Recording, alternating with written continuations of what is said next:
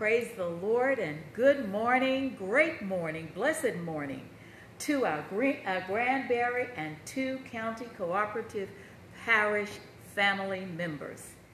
Oh, what a beautiful morning and what a glorious day God has blessed us with on this, our second Sunday in Easter. I certainly miss seeing your faces, but we thank the Lord because we know that there is no time and no distance between us in the Spirit. So I see you in the Spirit worshiping with me today. And again, I thank the Lord for each and every one of you. We just have one announcement for this week for us as a, a uh, cooperative parish and for us as Granbury, and that is that there will be SPRC meetings held this week. You'll receive an announcement via email and or text message regarding that. It's now time for our call to worship, which will be read for us this morning by Jeff Cruz of Granbury, and that will be followed by our morning hymn, He Reigns, He Reigns.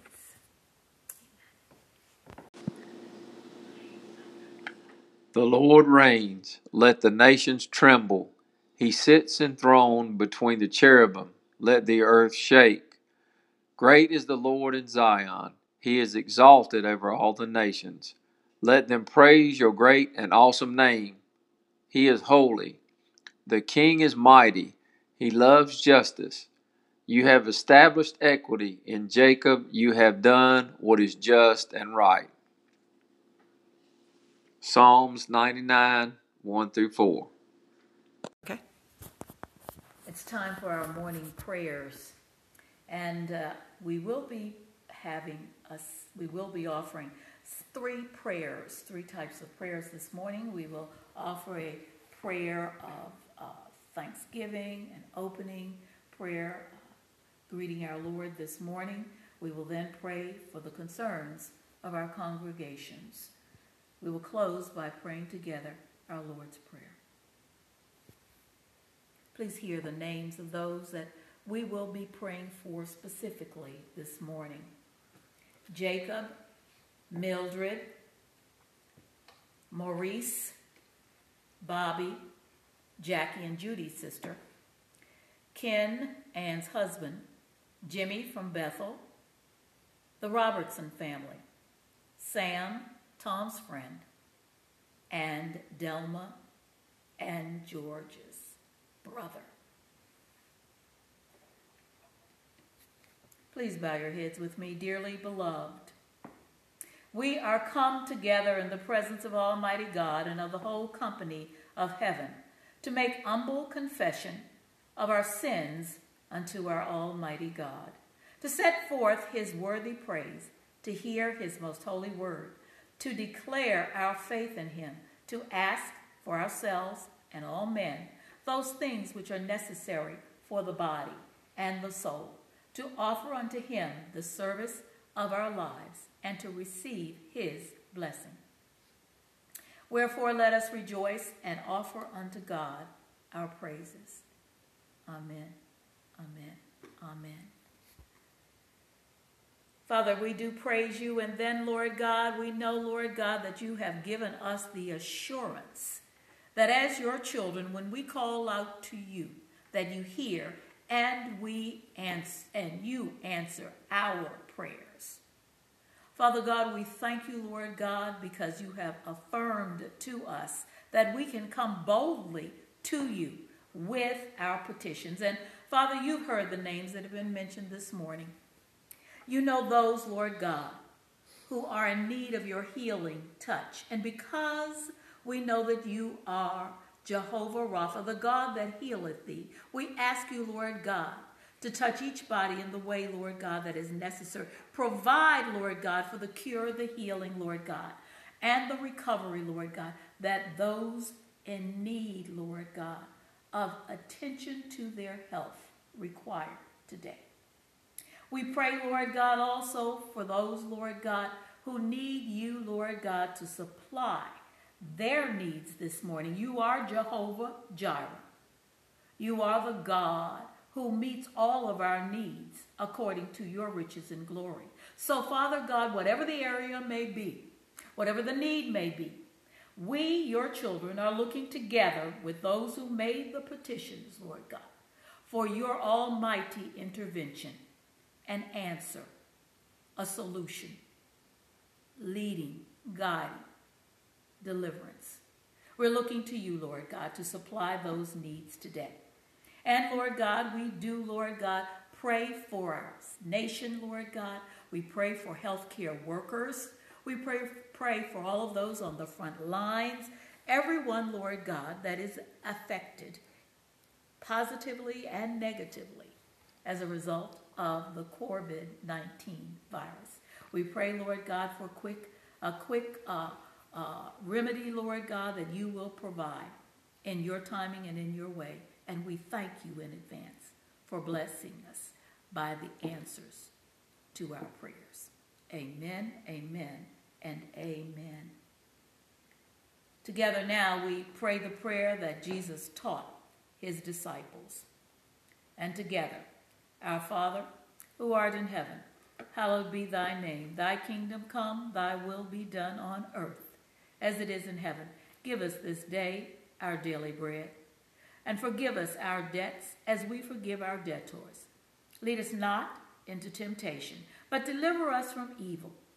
For thine is the kingdom, and the power, and the glory forever and ever. Amen, amen, and amen. We will now hear our scripture of the morning, and that will be followed by your message, our message, my message uh, from the Lord for all of us today.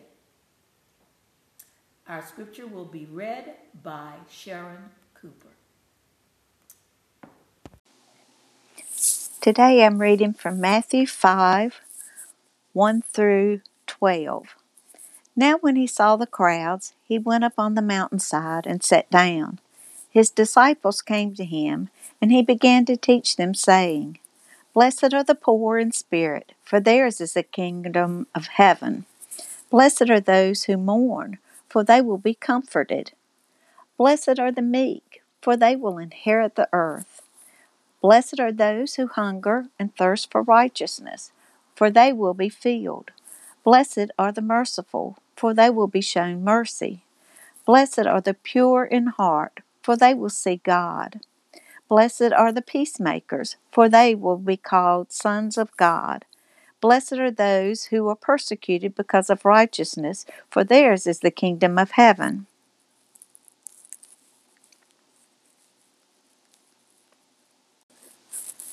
Blessed are you when people insult you, persecute you, and falsely say all kinds of evil against you because of me. Rejoice and be glad, because great is your reward in heaven. For in the same way they persecuted the prophets who were before you.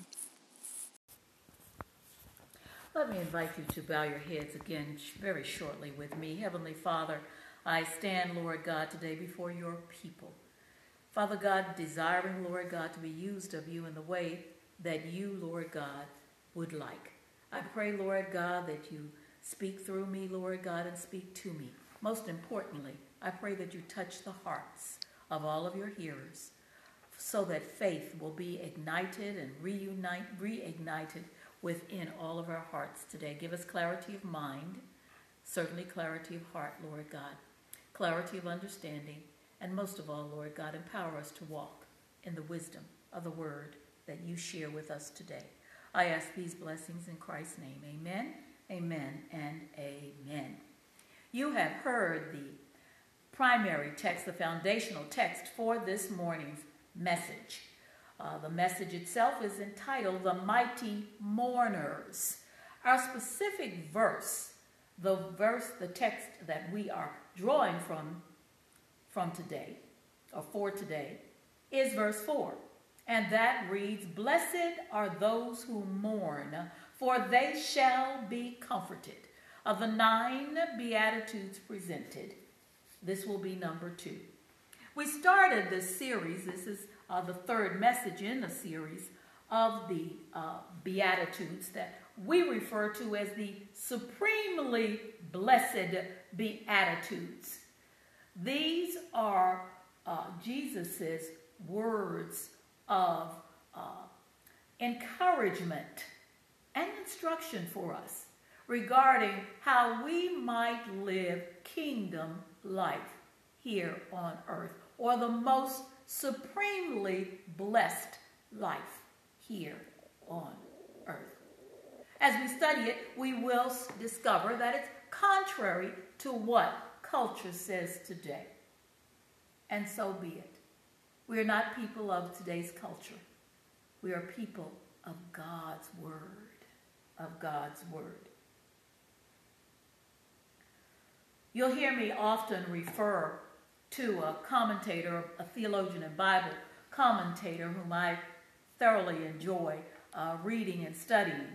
His uh, words, his descriptions, his comments on the Holy uh, Scriptures. When he talks about this particular verse, verse 4 Blessed are those who mourn, for they shall be comforted.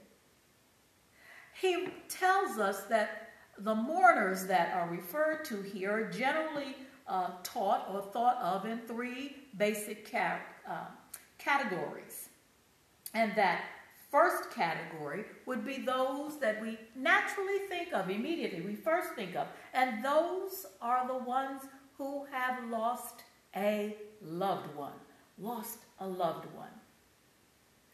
Last fall, we here at Granbury and at the other churches within our two county cooperative parish, we observed All Saints' Day. We, we did this by honoring beloved members of our churches that had gone on to their and our heavenly home.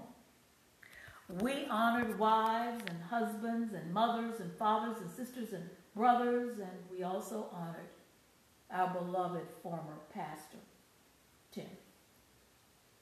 It was a heartfelt and certainly a very moving service. The church was decorated appropriately with candles to remind us of all of those lights that had once set and lit the congregation among us. It's a wonderful, beautiful time together. And I can believe that each one of us can recall services like that but we can also recall in our personal experiences of times of mourning those times that the Lord did something very meaningful to comfort us individually. Individually. Individually. I remember one of the many things that the Lord did, but the one that stands out most strongly most in a most prevalent way for me in this season and that and that season rather at the death uh, of my husband.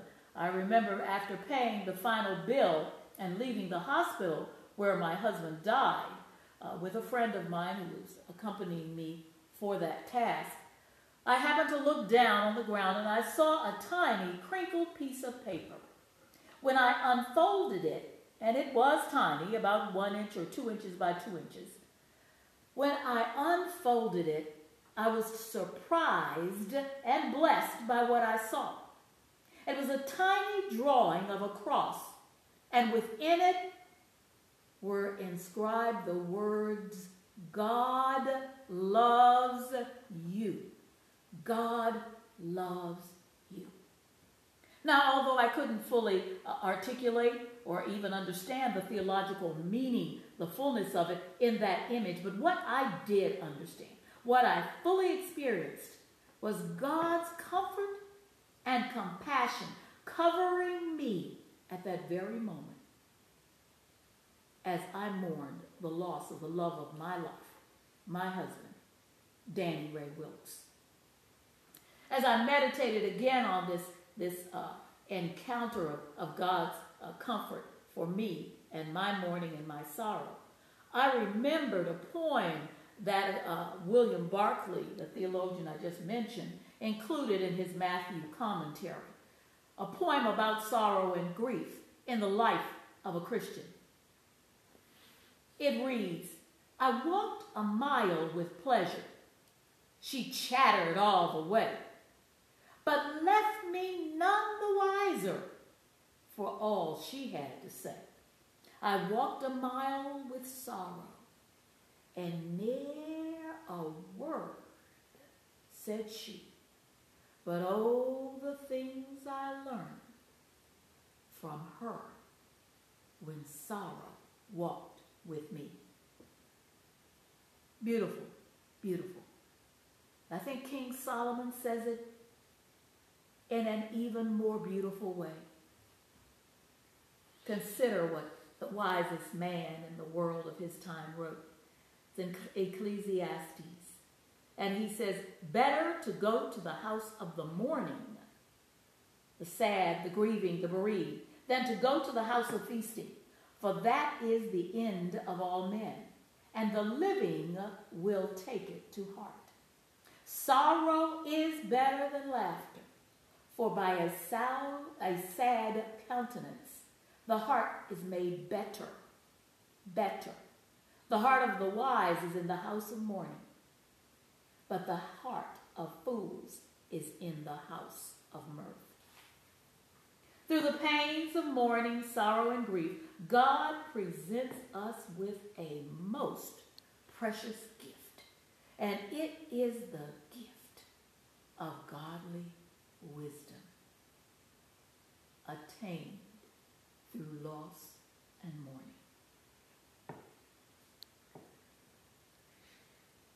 Barclay goes on to describe a, another type, another category of mourners. And Barclay says when we read this text that we can think about those who mourn for others. That is, those who mourn not for their own personal losses, but they are grieving, they grieve the loss and the severe lack of basic necessities of life uh, food, clothing, shelter, love, love, suffered by so many world citizens today.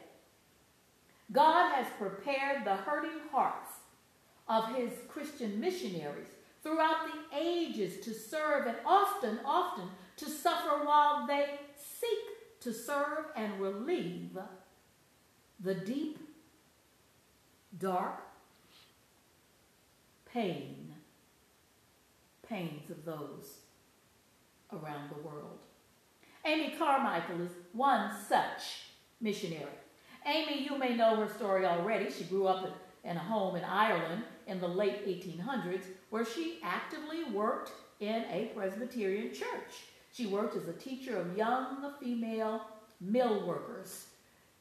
They, these young ladies were called shawlies because rather than wearing hats, they wore shawls to keep themselves warm. She was a, a missionary of sorts to the young women at that time, the young women in, employed in the mills. However, in 1887, she heard of the famed missionary Hudson Taylor, who had founded the China Inland Mission. And when she heard him speak, she became convinced soon after that that the Lord was calling her to foreign missions, calling her to a foreign mission field. However, she wasn't considered to be a likely candidate because she suffered from neuralgia. It's a, a disease of the nerves that made her whole body weak and achy. Often it was putting her to bed for extended periods of weeks at a time. Yet she was dauntless. She did not lose her pain and her desire to be a missionary in the foreign field. Unfortunately, however, after training as a missionary with the China Inland Mission, she was rejected for service with them because of her poor health. Amy spent a brief time in Japan, then she went on to Sri Lanka, and then later she went to Bangalore, India. And she went there for health reasons. And it was there, it was in India, that she founded her lifelong ministry to women and to children. And she remained there until her death. She's most noted for saving, that is, delivering young girls, young women, and boys as well, from slavery, or what we would call today sex trafficking. Those young folks who were forced into prostitution in Hindu temples.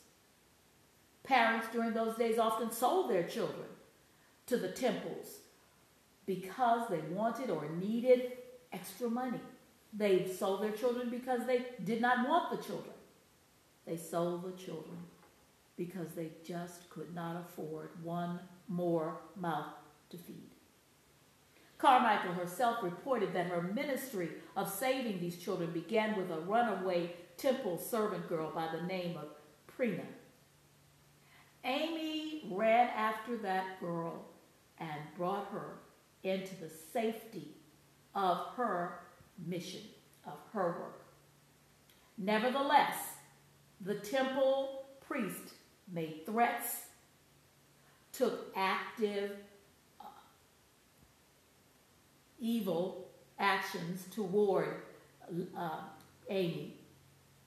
Yet, yet Amy persisted in her love and her fight for Preena, who was finally able to remain with her. All the children that she rescued had a testimony regarding Amy when they were asked, Why in the world would you follow a foreign missionary? And their answer was this We were drawn to Amy by her love, and we know the love that she had was not just Amy's own love, but it was the love of God that was residing within her. The love of God by the power of the Spirit of God. However, in uh, 1931, Amy suffered a severe fall. It left her injured, causing her to remain bedridden not for a few months, not even for a year or two, but for two full decades of her life. Yet she still continued to serve and work in her ministry. It was known as the Donovan Vera Rather Fellowship. And she continued writing inspirational books. Many still remain in print today. She did die in 1951 at the ripe and beautiful age of 83, leaving a lasting legacy of love for God and God's suffering children. Daniel 11 and 32b says this. I love it. Uh, in the King James Version, it says it this way But the people that do know their God, meaning having a strong, intimate relationship with God, those people who do know their God shall be strong, and I love the word exploits, and they will do exploits. That word exploits, Google says it means this to make full use of derived benefits from a resource. She leaned on the Lord and she gained the power, the strength to do things that some might even say or call the miraculous on behalf of her children. I like to call these mourners the mighty mourners because as Christians, they're the ones who see and mourn suffering, and then frequently they seek God for the ways to help and comfort the suffering. God Himself sees to it that these mighty mourners are comforted as well. I believe that they are comforted by hearing the words here on earth as well as when they meet their Lord in heaven. Hearing those words, well done, my good and my faithful servant.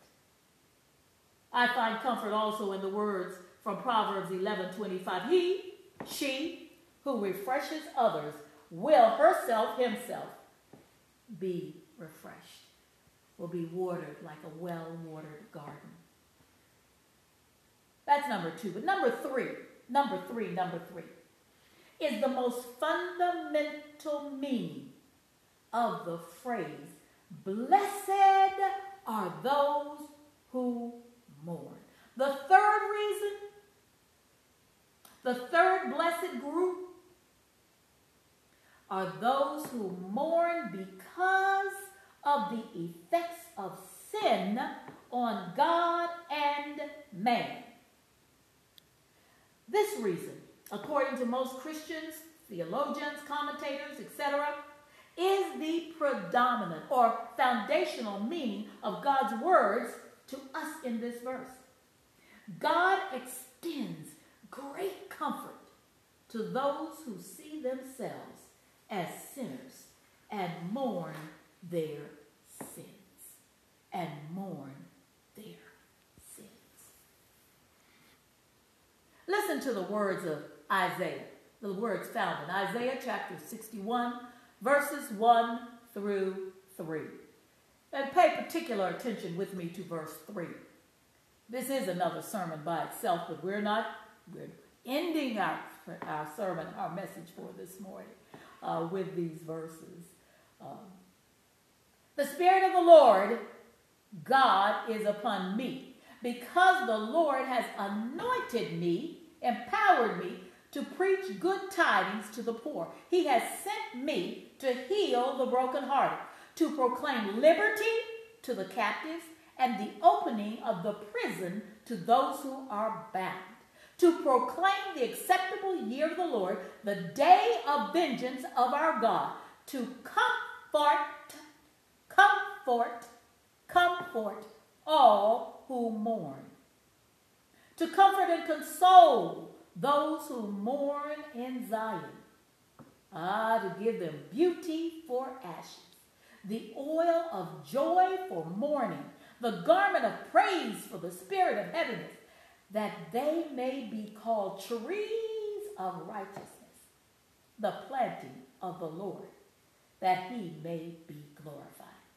Isaiah saw and wrote these words because who he saw and what he saw was a vision of the future Messiah, the arrival of the future Messiah, his the arrival the rule and the reign of the Messiah.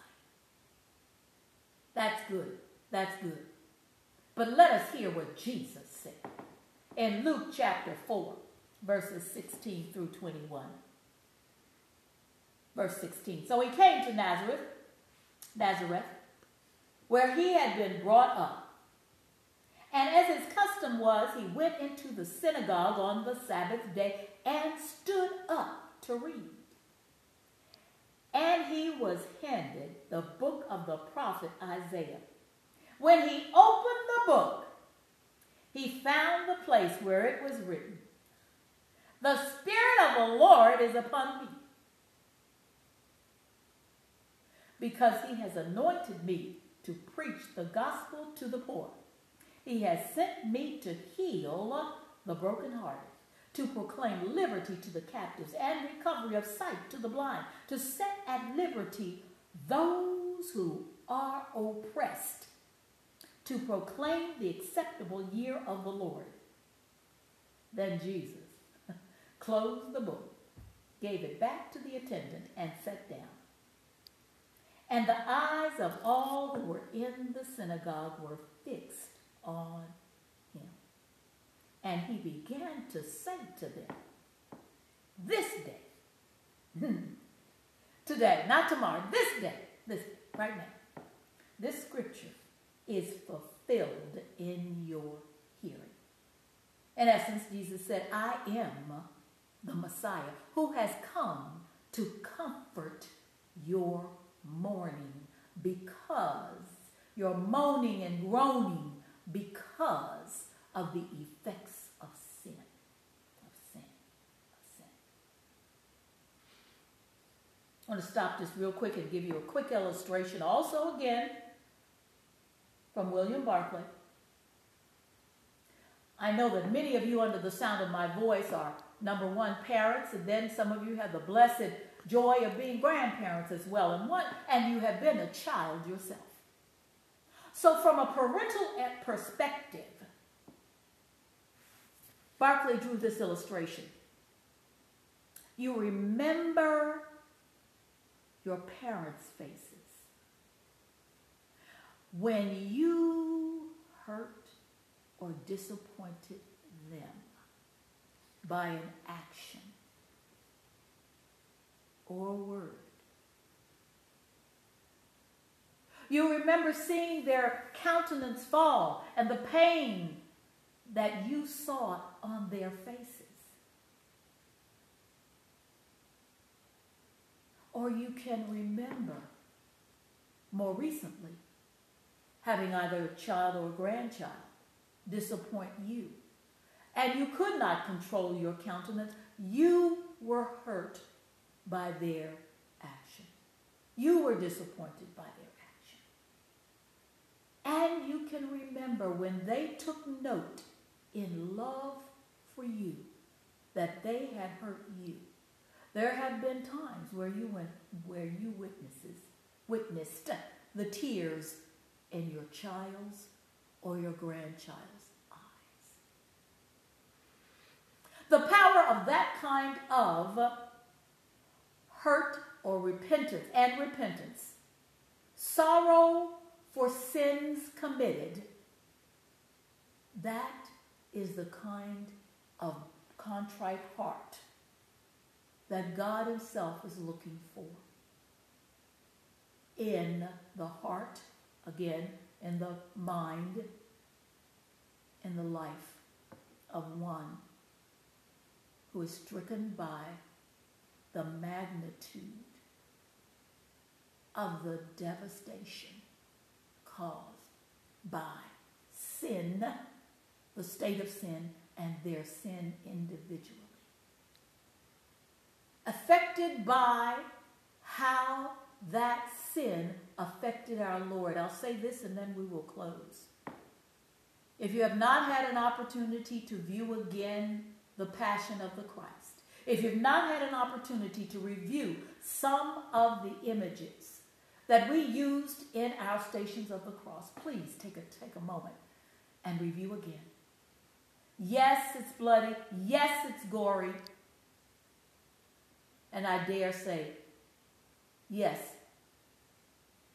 it's the closest thing to the reality of the kind of suffering our Lord suffered on our behalf for the sins that we have committed. Bow your heads with me, please. Heavenly Father, we grieve, Lord God, and we mourn the state, Lord God, of sin that we were born into. We grieve and we mourn, Lord God, every time that we, Lord God, have disobeyed you, that we have fallen short of the mark. We do not walk in unnecessary guilt. We are not oppressed. But we do mourn the state of sin. And we desire, Lord God, to repent now together for anything that we've done today or yesterday or this morning or maybe just a minute ago that has hurt your heart. We thank you, Lord God, for your word, your promise to us in John that tells us if we confess our sins, that you are the one who is faithful and just to forgive us our sins, and you are the one who cleanses us from all unrighteousness.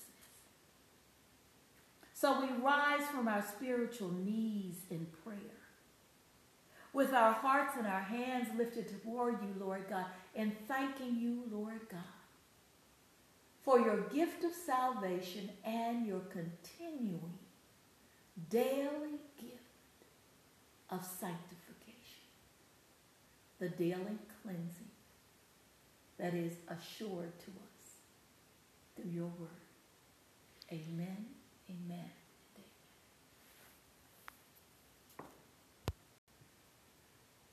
We will close with prayer.